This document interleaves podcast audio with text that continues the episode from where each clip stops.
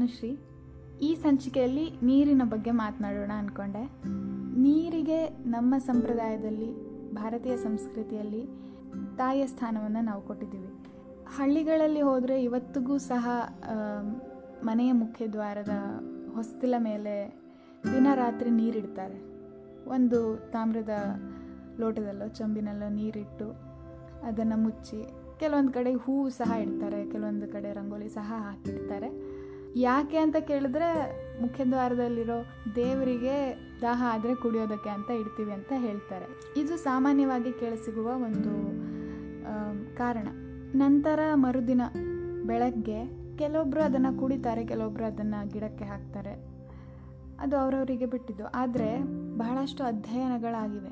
ನೀರನ್ನು ಕದಲಿಸದೆ ಅದನ್ನು ಹಾಗೆ ಸ್ತಬ್ಧವಾಗಿ ಸುಮಾರು ಹೊತ್ತು ಇಟ್ಟು ನಂತರ ಅದನ್ನು ಕುಡಿಬೇಕಂತೆ. ಯಾಕೆಂದರೆ ನಾವು ನೀರನ್ನು ಕಲಕಿದಾಗ ಅದರಲ್ಲಿ ನೀರಿನಲ್ಲಿ ಸಂಚಲನ ಶುರುವಾಗುತ್ತೆ. ಹಾಗೆ ಶುರುವಾದಾಗ ವೈಜ್ಞಾನಿಕವಾಗಿ ಅದರಲ್ಲಿ ಮಾಲಿಕ್ಯುಲರ್ ಸ್ಟ್ರಕ್ಚರಲ್ ಚೇಂಜಸ್ ಆಗುತ್ತೆ. ಅಂದರೆ ನೀರಿನ ಆಣ್ವಿಕ ರಚನೆ ಏನಿದೆ ಅದು ಬದಲಾಗುತ್ತೆ. ಈಗ ಆಣ್ವಿಕ ರಚನೆ ಬಗ್ಗೆ ಮೊದಲು ತಿಳ್ಕೊಳ್ಳೋಣ. ಮಾಲಿಕ್ಯುಲರ್ ಸ್ಟ್ರಕ್ಚರ್ ಅಂತ ಹೇಳ್ತಾರೆ. ನೀವು ನನ್ನ ಪಾಡ್ಕಾಸ್ಟ್ನ ಮುಂಚೆಯಿಂದನೂ ಕೇಳಿದರೆ ನಿಮಗೆ ಅಣು ಅನ್ನೋ ಒಂದು ಕಾನ್ಸೆಪ್ಟ್ ಪರಿಚಯ ಆಗಿರಬಹುದು ಇಷ್ಟೊತ್ತಿಗೆ. ಈ ಜಗತ್ತು ಆಗಿರೋದೇ ಅಣುಗಳಿಂದ, ಈ ಜಗತ್ತಿನಲ್ಲಿರೋ ಪ್ರತಿಯೊಂದು ವಸ್ತು ಜೀವ ಇರುವಂಥದ್ದು, ನಿರ್ಜೀವ ಇರುವಂಥದ್ದು, ಪ್ರತಿಯೊಂದರಲ್ಲೂ ಅಣುಗಳು ಇದ್ದೇ ಇರ್ತವೆ. ಹಾಗೆ ನೀರಿನಲ್ಲೂ ಅಣುಗಳಿದ್ದಾವೆ ಈ ಅಣುಗಳು ಒಂದಕ್ಕಿಂತ ಹೆಚ್ಚು ಅಣುಗಳು ಕೈ ಕೈ ಮಿಲಾಯಿಸಿಕೊಂಡು ಒಂದು ಗುಂಪು ಮಾಡಿಕೊಂಡ್ರೆ ಅದನ್ನು ಮಾಲಿಕ್ಯುಲರ್ ಸ್ಟ್ರಕ್ಚರ್ ಅಂತ ಹೇಳ್ತಾರೆ. ಆಣ್ವಿಕ ರಚನೆ ಅಂತ ಹೇಳ್ತಾರೆ. ಈ ನೀರಿನ ಆಣ್ವಿಕ ರಚನೆ ಏನಿದೆ? ಇದು ನೀರನ್ನು ಕದಡಿದಾಗ, ನಾವು ನೀರನ್ನು ವಿಚಲಿತ ಮಾಡಿದಾಗ ಆ ಆಣ್ವಿಕ ರಚನೆ ಬದಲಾವಣೆ ಆಗುತ್ತೆ. ಈಗ ಉದಾಹರಣೆಗೆ ಈಗ ಒಂದು ಟೇಬಲ್ ಮೇಲೆ ಒಂದು ಮ್ಯಾಚ್ ಬಾಕ್ಸಿನಿಂದ, ಮ್ಯಾಚ್ ಬಾಕ್ಸಿನ ಕಡ್ಡಿಗಳಿಂದ ಒಂದು ಷಟ್ಕೋಣಾಕಾರ ಮಾಡ್ತೀರಾ ಮಾಡ್ತೀರಾ ಅಂತ ಅಂದ್ಕೊಳ್ಳಿ ಆ ಷಟ್ಕೋಣಾಕಾರವನ್ನು ನೀವು ಮುಟ್ಟಿದ್ರೆ ಅಥವಾ ಗಾಳಿ ಊಸಿದ್ರೆ ಅಥವಾ ಅದಕ್ಕೆ ಯಾವುದೇ ರೀತಿಯ ಚಲನವಲನೆ ಉಂಟಾದರೆ, ಅಂದರೆ ಬಾಹ್ಯ ಪ್ರಚೋದನೆ ಉಂಟಾದರೆ ಅದು ಮುರಿದು ಹೋಗುತ್ತೆ ಅಲ್ವಾ? ಹಾಗೆಯೇ ಆಣ್ವಿಕ ರಚನೆಯು ಸಹ ಯಾವುದೇ ಒಂದು ಬಾಹ್ಯ ಪ್ರಚೋದನೆ ಇದ್ದರೆ ಆ ಒಂದು ರಚನೆ ವಿಚಲಿತವಾಗಿ ಕೆಲವೊಮ್ಮೆ ಅದು ಕಡಿದು ಸಹ ಹೋಗುತ್ತೆ ಆ ರಚನೆ. ನಂತರ ಅದು ಸ್ತಬ್ಧವಾಗುವಾಗ ಮತ್ತೆ ಹೊಸ ರಚನೆ ಉಂಟು ಮಾಡಿಕೊಳ್ಳುತ್ತೆ. ಹಾಗಾಗಿ ಏನು ಹೇಳ್ತಾರೆ ಸೀದಾ ನಮ್ಮ ನಲ್ಲಿಯಲ್ಲಿ ಬರೋ ನೀರನ್ನು ನಾವು ಕುಡಿಬಾರ್ದು. ಆ ನೀರನ್ನು ಬದಿಯಲ್ಲಿ ಇಟ್ಟು ಒಂದು ಹತ್ತು ಇಪ್ಪತ್ತು ನಿಮಿಷ ಆದಮೇಲೆ ಆ ನೀರು ಸಂಪೂರ್ಣ ಸ್ತಬ್ಧ ಆದಮೇಲೆ ಕುಡಿಬೇಕು. ಯಾಕೆಂದರೆ ಅದರ ಆಣ್ವಿಕ ರಚನೆಗಳು ಸೆಟಲ್ ಆಗಿರ್ತವೆ. ಅಂತಹ ನೀರು ನಮ್ಮ ದೇಹದೊಳಗೆ ಹೋದರೆ ಒಳ್ಳೆಯದು ಅಂತ ವೈಜ್ಞಾನಿಕವಾಗಿ ಹೇಳ್ತಾರೆ. ಇದಕ್ಕೆ ಬಹಳಷ್ಟು ಅಧ್ಯಯನಗಳು ನಡೆದಿವೆ. ಉದಾಹರಣೆಗೆ, ನಮ್ಮ ಮನೆಯಲ್ಲಿ ಬರುವ ನೀರು ಬಹಳಷ್ಟು ಪೈಪ್ಗಳಿಂದ, ಪೈಪಿನ ಮೊನಚಾದ ತಿರುವು ಮುರುವುಗಳಿಂದ ಅಂತ ಹಾದಿಯಿಂದೆಲ್ಲ ಹೋಗಿ ಬಂದಿರ್ತವೆ. ಯಾವುದೂ ಒಂದು ಸುಗಮವಾದ ಹಾದಿ ಆಗಿರೋದಿಲ್ಲ. ಇದರಲ್ಲಿ ಕುತೂಹಲಕಾರಿ ವಿಷಯ ಏನಪ್ಪ ಅಂತಂದರೆ, ನೀರಿಗೆ ನೆನಪಿನ ಶಕ್ತಿ ಇದೆ ಅಂತ. ಅದು ಈಗ ವೈಜ್ಞಾನಿಕವಾಗಿ ಪ್ರೂವ್ ಸಹ ಆಗಿಬಿಟ್ಟಿದೆ. ಈಗ ಅಂತಂದರೆ ಈಗ ಒಂದು ದಶಕ ಆಗಿರಬೇಕು. ಇದು ಈಗ ಮೂಢನಂಬಿಕೆ ಅಲ್ಲ. ಸಾಕ್ಷಿ ಸಹಿತ ವೈಜ್ಞಾನಿಕವಾಗಿ ಪ್ರೂವ್ ಆಗಿರುವಂತಹ ಒಂದು ಒಂದು ಸತ್ಯ. ಹೇಗೆ ಅಂತಂದರೆ, ಸೈಂಟಿಸ್ಟ್ಗಳು ಅಧ್ಯಯನ ಮಾಡ್ತಾರೆ. ಕೆಲವು ವರ್ಷಗಳ ಹಿಂದೆ. ಒಂದು ಹೆಚ್ ಐ ವಿ ಪೇಷಂಟಿನ ಒಂದು ಸಣ್ಣ ಡಿ ಎನ್ ಎ ತುಣುಕನ್ನು ತಗೊಂಡು ಒಂದು ಸಣ್ಣ ಪ್ರಮಾಣದ ನೀರಿನಲ್ಲಿ ಆ ಡಿ ಎನ್ ಎಯನ್ನು ಹಾಕ್ತಾರೆ. ನಂತರ ಆ ಒಂದು ಸ್ಯಾಂಪಲನ್ನು ಡೈಲ್ಯೂಟ್ ಮಾಡ್ತಾರೆ. ಡೈಲ್ಯೂಟ್ ಅಂತಂದರೆ ಆ D N A H I V patient ಇದು, ಅದು ಕರಗೋ ತನಕ ಅದಕ್ಕೆ ನೀರನ್ನು ಮಿಕ್ಸ್ ಮಾಡ್ತಾ ಹೋಗ್ತಾರೆ. ಕರಗೋ ತನಕ ಅಂತಂದರೆ ಅದು ಮಾಯವಾಗೋ ತನಕ. ಈಗ ಉದಾಹರಣೆಗೆ ನೀವು ಒಂದು ಒಂದು ಹತ್ತು ಎಂ ಎಲ್ ನೀರಿಗೆ ನೀವು ಉಪ್ಪು ಹಾಕಿದರೆ ಆ ನೀರಿನಲ್ಲಿ ಉಪ್ಪು ಕರಗೋ ತನಕ ಹಾಗೆ ಇಡ್ತೀರ. ನಂತರ ಆ ನೀರನ್ನು ಕುಡಿದಾಗ ಬಹಳ ಉಪ್ಪು ಉಪ್ಪಾಗಿರುತ್ತೆ. ಅದೇ ನೀರಿಗೆ ನೀವು ಇಪ್ಪತ್ತು ಗ್ಲಾಸ್ ನೀರು ಹಾಕಿದಾಗ ಅದರಲ್ಲಿ ಉಪ್ಪಿನಾಂಶ ಇರೋದೇ ಇಲ್ಲ, ಅಲ್ವಾ? ಸಹಜವಾಗೇ ಇರುತ್ತೆ ಟೇಸ್ಟು. ಹಾಗೆಯೇ ಈ ಡಿ ಎನ್ ಎ ಪೂರ್ತಿ ಡೈಲ್ಯೂಟ್ ಆಗೋವರೆಗೂ ನೀರನ್ನು ಅದಕ್ಕೆ ಆ್ಯಡ್ ಮಾಡ್ತಾರೆ. ನೆನ್ಪಿಟ್ಕೊಳ್ಳಿ, ಮುಂಚೆ ಒಂದು ಸಣ್ಣ ಪ್ರಮಾಣದ ನೀರಿಗೆ ಒಂದು ಸಣ್ಣ ಡಿ ಎನ್ ಎ ತುಣುಕನ್ನು ಹಾಕಿರ್ತಾರೆ. ಅದೇ ಸ್ಯಾಂಪಲ್ಗೆ ಆ ಡಿ ಎನ್ ಎ ಡೈಲ್ಯೂಟ್ ಆಗೋವರೆಗೂ ನೀರನ್ನು ಆ್ಯಡ್ ಮಾಡ್ತಾರೆ. ಡೈಲ್ಯೂಟ್ ಆಗುತ್ತೆ ನೀರು. ಅದರಲ್ಲಿ ಡಿ ಎನ್ ಎ ಇದೆ ಅಥವಾ ಇತ್ತು ಅನ್ನೋ ಯಾವ ಕುರುಹುನೂ ಸಿಗದೇ ಇರೋ ಮಟ್ಟಿಗೆ ಮಾಯವಾಗಿರುತ್ತೆ ಆ ಡಿ ಎನ್ ಎ ಆ ನೀರಿನ ಸ್ಯಾಂಪಲನ್ನು ಟೆಸ್ಟ್ ಮಾಡ್ತಾರೆ. ಹಾಗೆ ಟೆಸ್ಟ್ ಮಾಡಿದಾಗ ಅವರಿಗೆ ಕಂಡು ಬಂದ ಅಚ್ಚರಿ ಏನಪ್ಪ ಅಂತಂದರೆ ಆ ಡಿ ಎನ್ ಎಯಿಂದ ಅತಿ ಸೂಕ್ಷ್ಮವಾದ ರೇಡಿಯೇಷನ್, ಒಂದು ತರಂಗ ಹೊಮ್ಮುತ್ತಾ ಇರುತ್ತೆ. ದಯವಿಟ್ಟು ನೆನ್ಪಿಟ್ಕೊಳ್ಳಿ, ಈ ಜಗತ್ತಿನಲ್ಲಿ ಪ್ರತಿಯೊಂದಕ್ಕೂ ಹೇಗೆ ಅಣು ಇದೆಯೋ ಹಾಗೆ ಪ್ರತಿಯೊಂದು ಸಹ ಒಂದು ರೀತಿ ಒಂದಲ್ಲ ಒಂದು ರೀತಿಯ ತರಂಗ ಹೊರಹೊಮ್ಮಿಸ್ತಾನೆ ಇರ್, ಇರುತ್ತೆ. ಇದ್ರ ಬಗ್ಗೆ ಆಮೇಲೆ ಮಾತಾಡೋಣ. ಹಾಗಾಗಿ ಆ ಸಂಪೂರ್ಣವಾಗಿ ಡಿ ಎನ್ ಎ ಮಾಯವಾಗಿರುವಂತಹ ನೀರಿನ ಸ್ಯಾಂಪಲ್ನಿಂದ ಆ ಡಿ ಎನ್ ಎಗೆ ಸಂಬಂಧಿಸಿದ ಒಂದು ತರಂಗವನ್ನು ಆ ನೀರು ಹೊರಹೊಮ್ಮಿಸ್ತಾ ಇರುತ್ತೆ. ನೀವು ಹೇಳಬಹುದು, ಆ ಡಿ ಎನ್ ಎ, ಆ ಡಿ ಎನ್ ಎ ಅಂಶ ಇರಬಹುದು ನೀರಿನಲ್ಲಿ ಅಂತ. ಆದರೆ ವೈಜ್ಞಾನಿಕವಾಗಿ ಅಷ್ಟು ಸೂಕ್ಷ್ಮತೆಯಿಂದ ಅವರು ಕೆಲಸ ಮಾಡಿರ್ತಾರೆ. ಆ ಡಿ ಎನ್ ಒಂದು, ಒಂದೇ ಒಂದು ಕುರುಹು ಸಹ ಇಲ್ಲದೆ ಇರೋ ಅಷ್ಟು ಆ ನೀರನ್ನು ಡೈಲ್ಯೂಟ್ ಮಾಡಿರ್ತಾರೆ. ಇದನ್ನು ನೀರಿನ ನೆನಪು ಅಂತ ವಿಜ್ಞಾನಿಗಳು ಕರೀತಾರೆ. ವಾಟರ್ ಮೆಮೊರಿ ಅಂತ. ಇದ್ರ ಬಗ್ಗೆ ಡಾಕ್ಯುಮೆಂಟರಿ ಸಹ ಯೂಟ್ಯೂಬ್ನಲ್ಲಿ ಲಭ್ಯ ಇದೆ. ಆರಾಮಾಗಿ ನೋಡ್ಬೋದು ನೀವು. ಇದನ್ನು ನೋಡಿ ವಿಜ್ಞಾನಿಗಳಿಗೂ ಪರಮಾಶ್ಚರ್ಯ ಆಯಿತು. ಅಂದರೆ ಅವರ ಫೀಲ್ಡಲ್ಲಿ ಇದುವರೆಗೂ ಅಂಥ ಅಧ್ಯಯನ ನಡೆದೇ ಇರಲಿಲ್ಲ. ಮತ್ತು ಇಂತಹ ಒಂದು ಸಾಧ್ಯತೆ ಇದೆ ಅನ್ನೋದನ್ನು ನಂಬೋದಕ್ಕೆ ಬಹಳ ಕಷ್ಟ. ಅದು ನೀರಿಗೆ ನೆನಪಿದೆ ಅಂತ ಹೇಳೋದು. ಕೇವಲ ಇದಷ್ಟೇ ಅಲ್ಲ, ಅವರು ಫಿಸಿಕ್ಸ್ ಆ್ಯಂಗಲಿಂದನೂ ಸಹ ಅಧ್ಯಯನ ಮಾಡಿ ನೋಡಿದ್ದಾರೆ ಕೆಮಿಸ್ಟ್ರಿ ಆ್ಯಂಗಲಿಂದನೂ ಸಹ ಅಧ್ಯಯನ ಮಾಡಿ ನೋಡಿದ್ದಾರೆ. ಎಲ್ಲ ಅಧ್ಯಯನದಲ್ಲೂ ಇದು ಪ್ರೂವ್ ಆಗಿದೆ. ಹಾಗಾಗಿ ಇದನ್ನು ಅಲ್ಲಗಳೆಯೋದಕ್ಕೆ ಸಾಧ್ಯವೇ ಇಲ್ಲ. ಆದರೆ ಇನ್ನೂ ಒಂದು ವಿಷಯ ಹೇಳ್ತೀನಿ. ಇದು ಇನ್ನೊಂದು ಡಾಕ್ಯುಮೆಂಟ್ರಿ ಯೂಟ್ಯೂಬ್ನಲ್ಲಿ ಇದು ಸಹ ಲಭ್ಯ ಇದೆ. ವಾಟರ್ ದ ಗ್ರೇಟ್ ಮಿಸ್ಟ್ರಿ ಅಂತ. ಆ ಡಾಕ್ಯುಮೆಂಟ್ರಿ ಏನು ತೋರಿಸುತ್ತೆ ಅಂತಂದರೆ, ಬಾಹ್ಯ ಪ್ರಚೋದನೆಯ ರೂಪದಲ್ಲಿ ನಮ್ಮ, ಅಂದರೆ ಮನುಷ್ಯರ ಯೋಚನೆಗಳು, ಚಿಂತನೆಗಳು ಹಾಗೂ ಭಾವನೆಗಳು, ಇವು ಸಹ ನೀರಿನ ಮೇಲೆ ಪರಿಣಾಮ ಬೀರ್ತವೆ ಅಂತ.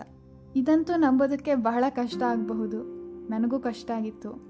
ಆದರೆ ಆ ಡಾಕ್ಯುಮೆಂಟರಿಯನ್ನು ನೋಡಿದ ಮೇಲೆ ನಂಬಲೇಬೇಕಾಯಿತು.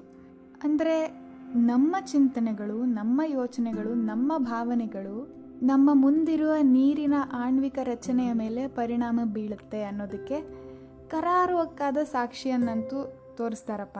ಅಲ್ಲಿನ ವಿಜ್ಞಾನಿಗಳು ನೋಡಿ ಬಹಳ ಆಶ್ಚರ್ಯ ಆಗುತ್ತೆ. ಅವರು ಒಂದು ಅಧ್ಯಯನ ಮಾಡ್ತಾರೆ. ಒಂದು ಗಾಜಿನ ತಪ್ಪಲೆಯಲ್ಲಿ ನೀರನ್ನು ಹಾಕಿ ಅದರ ಸುತ್ತಲೂ ಒಂದು ಐದಾರು ಜನನ ನಿಲ್ಲಿಸ್ತಾರೆ. ಅವರೆಲ್ಲರಿಗೂ ನೀವು ನೀರನ್ನು ನೋಡಿ ಅದರ ಬಗ್ಗೆ ಕೇವಲ ಒಳ್ಳೆಯ ಯೋಚನೆಗಳನ್ನು ಮಾಡಿ ಅಂತ ಹೇಳ್ತಾರೆ. ಆ ಐದಾರು ಜನ ಸಹ ಅವರು ಹೇಳಿದ ಹಾಗೆ ನೀರಿನ ಬಗ್ಗೆ ಕೇವಲ ಒಳ್ಳೆಯ ಯೋಚನೆಯಿಂದ ನೀರನ್ನು ನೋಡ್ತಾರೆ ಅಷ್ಟೆ. ಬರೀ ನೋಡ್ತಾರೆ, ಇನ್ನೇನೂ ಮಾಡೋದಿಲ್ಲ. ನಂತರ ಅದೇ ಜನರನ್ನು ಇಟ್ಕೊಂಡು ಬೇರೆ ಒಂದು ಗಾಜಿನ ತಪ್ಪಲೆಯಲ್ಲಿ ನೀರು ಹಾಕಿ ಅದೇ ನೀರನ್ನು ನೀವು ಕೆಟ್ಟ ಆಲೋಚನೆಗಳಿಂದ ನೋಡಿ ಅಂತ ಹೇಳ್ತಾರೆ. ನಂತರ ಆ ಎರಡೂ ಸಂದರ್ಭದ ನೀರುಗಳನ್ನು ಅವರ ಲ್ಯಾಬಲ್ಲಿರುವ ಫ್ರಿಡ್ಜ್ನಲ್ಲಿಟ್ಟು ಆ ನೀರನ್ನು ಗಟ್ಟಿ ಮಾಡಿ ಅದು ಐಸ್ ಆದ ಮೇಲೆ ಮೈಕ್ರೋಸ್ಕೋಪಲ್ಲಿಟ್ಟು ನೋಡ್ತಾರೆ. ಒಳ್ಳೆಯ ಯೋಚನೆಯಿಂದ ನೋಡಿದ ನೀರಿನ ಆಣ್ವಿಕ ರಚನೆ ಬಹಳ ಸುಂದರವಾಗಿರುತ್ತೆ. ಅಂದರೆ ಈಗ ಉದಾಹರಣೆಗೆ ಷಟ್ಕೋಣಾಕಾರದ ಯಾವುದೋ ಮಂಡಲ ಬಿಡಿಸಿದ ಹಾಗೆ ಇರುತ್ತೆ, ಅಥವಾ ಪಂಚಕೋನಾಕೃತಿಯಲ್ಲಿರುತ್ತೆ ಬಹಳ ಸುಂದರವಾಗಿ ಚಿತ್ತಾರ ಬಿಡಿಸಿದಂತೆ ಕಾಣುತ್ತೆ. ನಂತರ ಕೆಟ್ಟ ಆಲೋಚನೆಗಳಿಂದ ನೋಡಿದ ನೀರನ್ನು ಅವರು ಮೈಕ್ರೋಸ್ಕೋಪ್ನಲ್ಲಿ ನೋಡಿದಾಗ ಆಣ್ವಿಕ ರಚನೆಗಳು ಚೆಲ್ಲಾಪಿಲ್ಲಿಯಾಗಿರುವಂಥ ಒಂದು ಆಣ್ವಿಕ ರಚನೆಗಳು. ಇದನ್ನು ನೋಡಿದ್ರೆ ಆಶ್ಚರ್ಯ ಆಗುತ್ತೆ. ಅವ್ರು ಏನಂದರೆ ಏನೂ ಮಾಡಿಲ್ಲ. ಕೇವಲ ಅವರ ಆಲೋಚನೆಯಿಂದ ನೀರನ್ನು ನೋಡಿದ್ರು ಅಷ್ಟೆ. ನೋಡಿದ್ದಷ್ಟೇ, ಇನ್ನೇನೂ ಅಲ್ಲ. ಅದೇ ರೀತಿಯಲ್ಲಿ ಭಾವನೆಯನ್ನು ಸಹ ಅಳವಡಿಸ್ತಾರೆ. ಅಂದರೆ ನೀರನ್ನು ಒಳ್ಳೆ ಭಾವನೆಯಿಂದ, ಅಕ್ಕರೆಯ ಭಾವನೆಯಿಂದ, ಪೂಜ್ಯ ಭಾವನೆಯಿಂದ ನೋಡೋದು, ಮತ್ತು ನೀರನ್ನು ಕೆಟ್ಟ ಭಾವನೆಯಿಂದ, ಅಸಹ್ಯದ ಭಾವನೆಯಿಂದ ನೋಡೋದು. ನಂತರ ಅದೆರಡನ್ನು ಪರೀಕ್ಷಿಸಿದಾಗ ಕೆಟ್ಟ ಭಾವನೆಯಿಂದ ನೋಡಿದ ನೀರಲ್ಲಿ ಆಣ್ವಿಕ ರಚನೆ ತೀರಾ ಚಲ್ಲಾಪಿಲ್ಲಿಯಾಗಿರುತ್ತೆ. ಒಳ್ಳೆ ಭಾವನೆಯಿಂದ ನೋಡಿದ ನೀರಲ್ಲಿ ಆಣ್ವಿಕ ರಚನೆ ತೀರಾ ಸುಂದರವಾಗಿರುತ್ತೆ. ಯಾ, ಏನಪ್ಪ ಇದು? ಏನೇನೋ ಹೇಳ್ತಿದ್ದಾಳೆ ಇವಳು. ನಿಜವಾಗ್ಲೂ ನಾ ಬರೀ ಸುಳ್ಳು ಸುಳ್ಳು ಹೇಳ್ತಾಳೆ ಅಂತ ದಯವಿಟ್ಟು ಅನ್ಕೋಬೇಡಿ. ಯೂಟ್ಯೂಬ್ನಲ್ಲಿ ಲಭ್ಯ ಇದೆ. ಮೂರು ಪಾರ್ಟಲ್ಲಿ ಲಭ್ಯ ಇದೆ. ಒಂದೇ ವಿಡಿಯೋ ಅಲ್ಲ, ಒಂದೂವರೆ ಗಂಟೆ ಇದೆ ಇದು. ಬಹಳಷ್ಟು ಆ್ಯಂಗಲ್ನಿಂದ ಅಧ್ಯಯನ ಮಾಡಿ ಆ ಅಧ್ಯಯನವನ್ನೆಲ್ಲ ನಮಗೆ ತೋರಿಸ್ತಾರೆ. ಹಾಗಾಗಿ ಇದು ಊಹಾಪೋಹದ ಮಾತಲ್ವೇ ಅಲ್ಲ. ನಂತರ ಇನ್ನೂ ಒಂದು ಹಂತ ಮುಂದೆ ಹೋಗಿ ಅವರು ಈ ನಮ್ಮ ಆರಾಧನೆಯ ಸಮಯದಲ್ಲಿ ಮಂತ್ರ ಉಪಯೋಗಿಸೋದಾಗಿರಬಹುದು ಅಥವಾ ಪ್ರೇಯರ್ ಮಾಡೋದಾಗಿರಬಹುದು, ಇಂಥ ಸಂದರ್ಭಗಳಲ್ಲಿ ನೀರನ್ನು ಇಡ್ತಾರೆ. ಅದೇ ನೀರನ್ನು ಮತ್ತೆ ಫ್ರೀಸ್ ಮಾಡಿ ನಂತರ ಅಧ್ಯಯನ ಮಾಡಿದಾಗ ಆ ಮಂತ್ರಗಳ ಉಚ್ಚಾರಣೆ ಆಗುವಾಗ ಅಲ್ಲಿದ್ದ ನೀರು ಬಹಳ ಸುಂದರವಾಗಿರುತ್ತೆ, ಆ ನೀರಿನ ಆಣ್ವಿಕ ರಚನೆ. ಇದನ್ನು ನೋಡಿದಾಗ ನನಗೆ ತಕ್ಷಣ ಹೊಳೆದಿದ್ದು ಏನಪ್ಪ ಅಂತಂದರೆ, ನಮ್ಮಲ್ಲಿ ನಮ್ಮ ಸಂಸ್ಕೃತಿಯಲ್ಲಿ ಸತ್ಯನಾರಾಯಣ ಪೂಜೆ ಅಥವಾ ಯಾವುದೇ ಒಂದು ಪೂಜೆ ಆದಾಗಲೂ ಸಹ ಒಂದಿಷ್ಟು ಮಂತ್ರ ಪಠಣೆಗಳ ನಂತರ ಮಂತ್ರಗಳನ್ನು ಹೇಳುವುದರ ಜೊತೆಗೆ ಮಾವಿನ ಎಲೆಯಿಂದ ಅಥವಾ ಯಾವುದೇ ಒಂದು ಎಲೆಯಿಂದ ತಾಮ್ರದ ಚೊಂಬಿನಲ್ಲಿ ಅಥವಾ ಪಾತ್ರೆಯಲ್ಲಿ ತುಂಬಿಸಿಟ್ಟಿದ್ದ ನೀರನ್ನು ಆ ಎಲೆಯಲ್ಲಿ ಅದ್ದು ಪ್ರೋಕ್ಷಣೆ ಮಾಡ್ತಾರೆ ಅಲ್ಲಿರೋ ಜನಕ್ಕೆಲ್ಲ. ಈ ಅಧ್ಯಯನ ನೋಡಿದಾಗ ನನಗೆ ತಕ್ಷಣ ಹೊಳೆದಿದ್ದು ಅದು. ಬಹುಶಃ ನಮ್ಮ ಪೂರ್ವಜರಿಗೆ ಈ ಒಂದು ವಿಜ್ಞಾನದ ಅಥವಾ ಈ ಒಂದು ನೀರಿನ ಸ್ವಭಾವದ ಅರಿವು ಇತ್ತೇನೋ, ಹಾಗಾಗಿ ಅದನ್ನು ಮಾಡಿದರು ಅಂತ. ಇದು ಕೇವಲ ನನ್ನ ಅನಿಸಿಕೆ, ನಿಮಗೆ ಅದು ಆಕಸ್ಮಿಕ ಅಂತಲೂ ಅನಿಸ್ಬೋದು. ಅದು ಅವರವರ ಇಚ್ಛೆ, ಅವರವರ ಅನಿಸಿಕೆಗಳು. ನಂತರ ಅವರು ಹೋಗ್ತಾ ಹೋಗ್ತಾ ಹೇಳ್ತಾರೆ, ಈಗ ನಾವು ಪಟ್ಟಣಗಳಲ್ಲಿ ಏನು ಪೈಪಿನ ಮೂಲಕ ನೀರನ್ನು ಸೇವಿಸ್ತಾ ಇದ್ದೀವಿ. ಈಗ ನಮ್ಮ ನಮ್ಮ ಮನೆಯಲ್ಲಿ ಬರೋ ನೀರು ಸುತ್ತಮುತ್ತಲಿನ ನೀರಲ್ಲ. ಎಷ್ಟೋ ಸಾವಿರ ಕಿಲೋಮೀಟರ್ಗಳಷ್ಟು ದೂರದಿಂದ ಪೈಪಿನ ಮೂಲಕ ನೀರನ್ನು ತರಿಸಿ ಇಲ್ಲಿ ನಮ್ಮ ಮನೆಯ ನಲ್ಲಿಯಲ್ಲಿ ಬರೋದು. ಅಂದರೆ ನಮ್ಮ ಮನೆಯಲ್ಲಿ ಬರೋ, ನಮ್ಮ ಮನೆಯ ನಲ್ಲಿಯಲ್ಲಿ ಬರೋ ನೀರು ಅದಷ್ಟು ಸಾವಿರ ಮೈಲಿಗಳ ಮೆಮರಿಯನ್ನು, ಅಷ್ಟು ಮೈಲಿಗಳ ನೆನಪನ್ನು ಹೊತ್ತು ನಮ್ಮ ದೇಹ ಸೇರುತ್ತೆ ಅಂತ. ಅದು ಒಳ್ಳೆಯ ನೆನಪಂತೂ ಖಂಡಿತ ಆಗಲಿಕ್ಕೆ ಸಾಧ್ಯ ಇಲ್ಲ. ಯಾಕೆ ಅಂತಂದರೆ ಆ ಪೈಪ್ಗಳಲ್ಲಿ ಬಹಳಷ್ಟು ತೀವ್ರವಾದ ತಿರುವು ಮುರುವುಗಳಿರ್ತವೆ, ಬಹಳಷ್ಟು ಚೂಪಾದ ಮೊನಚಾದ ತಿರುವುಗಳಿರ್ತವೆ. ನದಿ ನೀರು ಹಾಗೆ ಅಲ್ಲ, ನದಿ ನೀರಿನ ಆಣ್ವಿಕ ರಚನೆ ಬಹಳ ಚೆನ್ನಾಗಿರುತ್ತಂತೆ. ಯಾಕೆಂತಂದರೆ ಅದರ ತಿರುವು ಮುರುವುಗಳು ಬಹಳ ಚೂಪಾಗಿ ಅಥವಾ ಮೊನಚಾಗಿರೋದಿಲ್ಲ. ಹದವಾಗಿ ನಾಜೂಕಾಗಿ ತಿರುವು ಮುರುವುಗಳಿರ್ತವೆ. ಹಾಗಾಗಿ ಈ ಈ ನೀರನ್ನು ಒಂದಿಷ್ಟು ಹೊತ್ತು ಸ್ತಬ್ಧವಾಗಿ ಇರಿಸಿ ಬದಿಯಲ್ಲಿರಿಸಿ ನಂತರ ಕುಡಿಯೋದ್ರಿಂದ ಅಥವಾ ಮಂತ್ರಿಸಿದ ನೀರನ್ನು ಸೇವಿಸೋದ್ರಿಂದ ಈ ತೀರ್ಥ ಅಂತ ನಾವೇನು ಕುಡಿತೀವಿ ದೇವಸ್ಥಾನಗಳಲ್ಲಿ, ಅದಕ್ಕೆ ಅಷ್ಟು ಮಹತ್ವ ಇರೋದು ಅದೇ ಕಾರಣಕ್ಕೆ ಅಂತ. ದೇವರನ್ನು ಪೂಜಿಸುವಾಗ ಹಾಗೆ ಅಂತೂ ಪೂಜಿಸಲಿಕ್ಕಿಲ್ಲ ಅಲ್ಲಿ ಘಂಟೆಯ ನಿನಾದಗಳಿರ್ತವೆ, ಮಂತ್ರ ಪಠಣೆಗಳಿರ್ತವೆ, ಪುಷ್ಪಗಳ ಸುಗಂಧ ಇರ್ತವೆ. ಅಲ್ಲಿ ಬರೋ ಭಕ್ತರೆಲ್ಲರ ಒಳ್ಳೆಯ ಯೋಚನೆಗಳು, ಭಾವನೆಗಳಿರ್ತವೆ. ಇಷ್ಟೊಂದು ಒಳ್ಳೆಯ ಒಂದು ಆವರಣದಲ್ಲಿ ಆ ನೀರು ಇರೋದ್ರಿಂದ ಆ ನೀರಿಗೆ ಅಷ್ಟು ಮಹತ್ವ, ಅದನ್ನು ಆ ತೀರ್ಥಕ್ಕೆ ಅಷ್ಟು ಮಹತ್ವ ಅಂತ. ಈ ನೀರಿನ ನೆನಪಿನ ಶಕ್ತಿಯನ್ನು ನೋಡಿದ ವಿಜ್ಞಾನಿಗಳು ನೀರನ್ನು ಸೂಪರ್ ಕಂಪ್ಯೂಟರ್ ಅಂತ ಕರೆದಿದ್ದಾರೆ. ಆ ನೀರಿನ ನೆನಪು ನಮ್ಮ ಮೆದುಳಿನ ನೆನಪಿನ ಶಕ್ತಿಯ ಹಾಗೆ ವರ್ತಿಸುತ್ತಂತೆ. ಹಾಗಾದರೆ ನೀರಿನಲ್ಲೂ ನರಗಳಿರಬೇಕಲ್ಲ ಅಂತ ಅನಿಸ್ಬಹುದು, ಆದರೆ ನೀರಿನಲ್ಲಿನ ಆ ಒಂದು ವಾಟರ್ ಮೆಮೊರಿ ಕೆಲಸ ಮಾಡೋದು ಹಾಗಲ್ಲ. ನಾನು ಆಣ್ವಿಕ ರಚನೆ ಅಂತ ಏನು ಹೇಳಿದೆ, ಕೈ ಕೈ ಮೇಲಾಯಿಸ್ಕೊಂಡು ಒಂದು ಗುಂಪು ಮಾಡ್ಕೊಳ್ಳುತ್ತಲ್ಲ ಅಣುಗಳು, ಆ ಅಣುಗಳ ಮಧ್ಯೆ ಏನು ಜಾಗ ಇರುತ್ತೆ, ಅದರಲ್ಲಿ ಆ ಮೆಮರಿಗಳು, ಆ ಒಂದು ತರಂಗಗಳು ಸ್ಟೋರ್ ಆಗಿರತ್ತಂತೆ. ಹಾಗಾಗಿ ಈ ಮೆಮರಿ ಹೋಗೋದೇ ಇಲ್ವಾ? ನೀರಿನ ನೆನಪು ಅಳಿಸೋದೇ ಇಲ್ವಾ ಅಂತಂದರೆ ಅಳಿಸುತ್ತೆ. ಯಾವಾಗ? ನೀರು ಆವಿಯಾಗಿ, ಮೋಡವಾಗಿ, ಪುನಃ ಮಳೆ ಬರುತ್ತಲ್ಲ, ಹಾಗೆ ಮಳೆಯಾಗಿ ಬಂದ ನೀರಿನಲ್ಲಿ ಹಳೆಯ ನೆನಪು ಇರೋದಿಲ್ಲ ಅಂತ ಹೇಳ್ತಾರೆ ವಿಜ್ಞಾನಿಗಳು. ಹಾಗೆ ಮಳೆ ನೀರಿನಲ್ಲಿ ಬಹಳಷ್ಟು ಕೆಮಿಕಲ್ಸ್ ಇದೆ ಅನ್ನೋ ಅಧ್ಯಯನ ಸಹ ಇದೆ. ಅದು ನಾವೇ ತಂದುಕೊಂಡಿರೋದು. ಆದರೆ ಮೂಲಭೂತವಾಗಿ ಮಳೆಯಾಗಿ ಬರುವಾಗ ಒಂದು ಹೊಸ ಚೇತನವಾಗಿ, ಹೊಸ ಜೀವಿಯಾಗಿಯೇ ನೀರು ಭೂಮಿಗೆ ಬರ್ತದೆ ಅಂತ. ನಂತರ ಇನ್ನೊಂದು ಬಹಳ ಕುತೂಹಲವಾದ ಅಂಶ ಹೇಳ್ತಾರೆ. ನಮಗೆ ನಾವು ಹುಟ್ಟಿದ ಊರು ಅಥವಾ ಜನಿಸಿದ ಊರಿನ ಕಡೆ ಒಂದು ಪ್ರೀತಿ ಏನಿರುತ್ತೆ, ಒಂದು ಮಮತೆ ಏನಿರುತ್ತೆ ನಮಗೆ, ಅದನ್ನು ಇವರು ನೀರಿಗೆ ಲಿಂಕ್ ಮಾಡ್ತಾರೆ ಸೈಂಟಿಸ್ಟ್ಗಳು. ನಮ್ಮ ಹುಟ್ಟೋ ಊರಿನಲ್ಲಿರುವ ನೀರಿನ ಒಂದು ಆಣ್ವಿಕ ರಚನೆ ಏನಿರುತ್ತೆ, ಅದು ನಮ್ಮ ದೇಹದಲ್ಲಿ ಹಾಗೆ ಅಚ್ಚಾಗಿ ಉಳ್ಕೊಂಡು ಬಿಡುತ್ತಂತೆ. ಹಾಗಾಗಿ ನಾವು ಎಲ್ಲೇ ಹೋದರೂ ಏನೇ ಮಾಡಿದ್ರು ನಮ್ಮ ಹುಟ್ಟೂರೇ ನಮಗೆ ಲೇಸು, ನಮ್ಮ ಹುಟ್ಟೂರಿನ ಬಗ್ಗೆ ಅಷ್ಟು ಅಕ್ಕರೆ ಉಂಟಾಗೋದು ಅಲ್ಲಿಂದ ಅಂತ, ಆ ಒಂದು ವಾಟರ್ ಮೆಮರಿಯಿಂದ ಅಂತ ಸೈಂಟಿಸ್ಟ್ಗಳು ಹೇಳ್ತಾರೆ. ಹಾಗಾಗಿ ನೋಡಿದ್ರೆ ಸಾಮಾನ್ಯವಾಗಿ ನಮ್ಮ ಮನೆಯಲ್ಲಿ ಸಿಗುವ ನೀರು ಸಹ ಸಂಜೀವಿನಿ ಆಗಬಹುದು. ನಾವು ಆ ನೀರನ್ನು ಒಂದು ಅಕ್ಕರೆಯ ಅಥವಾ ಪೂಜ್ಯ ಭಾವದಿಂದ ನೋಡಿದ್ರೆ, ನೋಡಿ ನಂತರ ಆ ನೀರು ನೀರನ್ನು ಸೇವಿಸಿದ್ರೆ ನಮ್ಮ ದೇಹಕ್ಕೆ ಅದು ಸಂಜೀವಿನಿ ಆಗಬಹುದು ಅಂತ. ಯಾಕೆ ಅಂತಂದರೆ, ನಮ್ಮ ದೇಹವು ಎಪ್ಪತ್ತು ಪರ್ಸೆಂಟ್ಗಿಂತ ಹೆಚ್ಚು ನೀರಿನ ಅಂಶವೇ ಆಗಿರೋದ್ರಿಂದ, ನಾವು ಸದಾ ಒಳ್ಳೆ ಮಾತುಗಳನ್ನು ಕೇಳ್ತಾ ಇದ್ದರೆ ಒಳ್ಳೆ ಭಾವನೆಯ ಸುತ್ತ ಇದ್ದರೆ ಒಳ್ಳೆ ಸಂಗೀತ ಅಥವಾ ಒಳ್ಳೆ ಶಬ್ದಗಳ ನಡುವೆ ಇದ್ದರೆ ನಮ್ಮ ದೇಹ ಎಪ್ಪತ್ತು ಪರ್ಸೆಂಟ್, ಕನಿಷ್ಠ ಎಪ್ಪತ್ತು ಪರ್ಸೆಂಟ್ ಚೆನ್ನಾಗಿರಬಹುದಲ್ವಾ ಅಂತ. ಇದು ಸೈಂಟಿಸ್ಟ್ಗಳು ಸಹ ನಂಬ್ತಾರೆ. ಈ ಒಂದು ವಿಜ್ಞಾನ ಏನಿದೆ, ಇದು ದೇಶವ್ಯಾಪಿ ಹರಡಿಬಿಟ್ರೆ ಮೆಡಿಕಲ್ ಇಂಡಸ್ಟ್ರಿ, ಫಾರ್ಮಸ್ಯೂಟಿಕಲ್ ಇಂಡಸ್ಟ್ರಿ ಅಥವಾ ಈ ಔಷಧಿಯ ಇಂಡಸ್ಟ್ರಿ ಏನಿದೆ, ಅದು ಸಂಪೂರ್ಣ ಕುಸಿದು ಹೋಗುತ್ತೆ ಅಂತ. ಹಾಗಾಗಿ ದಶಕದ ಹಿಂದೆಯೇ ಈ ಒಂದು ಅಧ್ಯಯನ ಪ್ರೂವ್ ಸಹ ಇವತ್ತವರೆಗೂ ಜನರಿಗೆ ಅದು ತಲುಪಿಲ್ಲ. ಯಾಕೆ ಅಂತಂದರೆ ಯಾವುದೇ ಕಾಯಿಲೆನ ನೀರಿನಿಂದ ವಾಸಿ ಮಾಡಿಬಿಡಬಹುದು ಅಂತಂದರೆ ಮಾತ್ರೆಗಳಿಗೆ, ಔಷಧಗಳಿಗೆ ಬೆಲೆನೇ ಹೊರಟೋಗುತ್ತಲ್ವ? ಅದು ಆಗೋದಕ್ಕೆ ಬಿಡೋದಿಲ್ಲ. ಯಾಕೆ ಅಂತಂದರೆ ಇವತ್ತು ಔಷಧದ ಇಂಡಸ್ಟ್ರಿ ಬಹಳ ಮುಂಚೂಣಿಯಲ್ಲಿರುವಂಥ ಇಂಡಸ್ಟ್ರಿ. ನೀರಿನಿಂದ ಎಲ್ಲ ಸರಿ ಹೋಗುತ್ತೆ ಅಂತ ಗೊತ್ತಾಗಿದ ತಕ್ಷಣ ಆ ಒಂದು ಇಂಡಸ್ಟ್ರಿಯೇ ಹೊರಟು ಹೋಗುತ್ತಲ್ಲ ಬಹಳಷ್ಟು ಲಾಸ್ ಆಗುತ್ತೆ. ಹಾಗೆ ನೀವು ಬೇಕಾದರೆ ನಿಮ್ಮ ಮನೆಯಲ್ಲಿ ನಿಮ್ಮ ನಿಮ್ಮ ಮನೆಗಳಲ್ಲೇ ಅಧ್ಯಯನ ಮಾಡಿ ನೋಡಿ ಅಥವಾ ಅಬ್ಸರ್ವ್ ಮಾಡಿ ನೋಡಿ.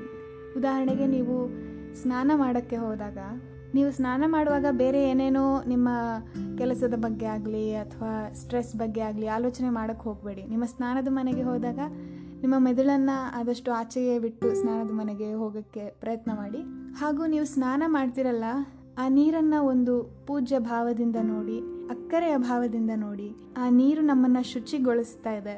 ಅಂಥ ನೀರಿಗೆ ನಾವು ಧನ್ಯತಾ ಭಾವವನ್ನು ವ್ಯಕ್ತಪಡಿಸಿ ಆ ಒಂದು ಭಾವನೆಯಲ್ಲೇ ಸ್ನಾನ ಮಾಡಿ ನೋಡಿ. ನೀವು ಆಚೆ ಬರುವಾಗ ಹೊಸ ಚೇತನದಿಂದ ಆಚೆ ಬರ್ತೀರ. ಹಾಗಾಗಿ ಆ ನೀರನ್ನು ಒಂದು ನಮ್ಮನ್ನು ಶುಚಿ ಮಾಡುವಂಥ ಒಂದು ದೈವ ಅಥವಾ ತಾಯಿಯ ರೂಪದಲ್ಲಿ ನೋಡಿ ಸ್ನಾನ ಮಾಡಿ, ಟ್ರೈ ಮಾಡಿ ನೋಡಿ ನಿಮಗೂ ಏನಾದರೂ ಬದಲಾವಣೆ ಸಿಗ್ಬೋದು.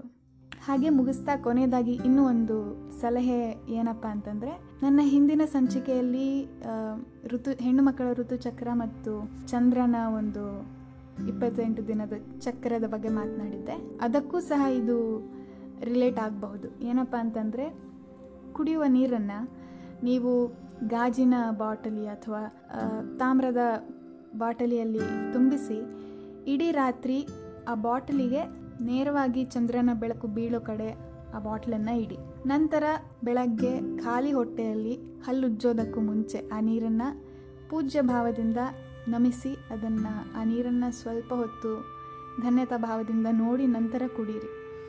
ಈ ಒಂದು ಮೂನ್ ಲೈಟ್ ಚಾರ್ಜ್ಡ್ ವಾಟರ್ ಕುಡಿಯೋದ್ರಿಂದ ನಮ್ಮ ಹೆಣ್ಣು ಮಕ್ಕಳ ಋತುಚಕ್ರಕ್ಕೆ ಬಹಳ ಒಳ್ಳೆಯದು ಅಂತ ಒಂದು, ಅದು ಒಂದು ಬೇರೆ ಅಧ್ಯಯನ ಇದೆ. ಹಾಗಾಗಿ ಇದು ನಿಮಗೆ ಹೆಲ್ಪ್ ಆಗಬಹುದು. ನನಗಂತೂ ಇಷ್ಟು ವರ್ಷ ನೀರಿನ ಉಪಯೋಗಗಳು ಮಾತ್ರ ಗೊತ್ತಿದ್ದು. ನೀರನ್ನು ಈ ಮಟ್ಟಕ್ಕೆ ಅರ್ಥ ಮಾಡಿಕೊಂಡಿದ್ದು ಇಷ್ಟು ವರ್ಷದ ನಂತರವೇ. ಹಾಗಾಗಿ ಇದನ್ನು ತಿಳ್ಕೊಂಡಾಗ ನನಗೆ ಒಂದು ಕ್ಷಣ ಅನಿಸಿದೇನಪ್ಪ ಅಂತಂದರೆ, ಇಷ್ಟು ವರ್ಷ ನಾನು ಅಜ್ಞಾನದಲ್ಲೇ ಕಾಲ ಕಳೆದ್ನಲ್ಲ ಅಂತ ಅನ್ನಿಸ್ತು. ಆದರೆ ಬೆಟರ್ ಲೇಟ್ ದನ್ ನೆವರ್ ನೀರನ್ನು ಈ ಮಟ್ಟಿಗೆ ತಿಳ್ಕೊಂಡ ನಂತರ ನಾನು ಜಗತ್ತನ್ನು ನೋಡೋ ಶೈಲಿ ಇನ್ನೂ ಒಂದು ಇನ್ನೂ ಒಂಚೂರು ಬದಲಾಗಿದೆ.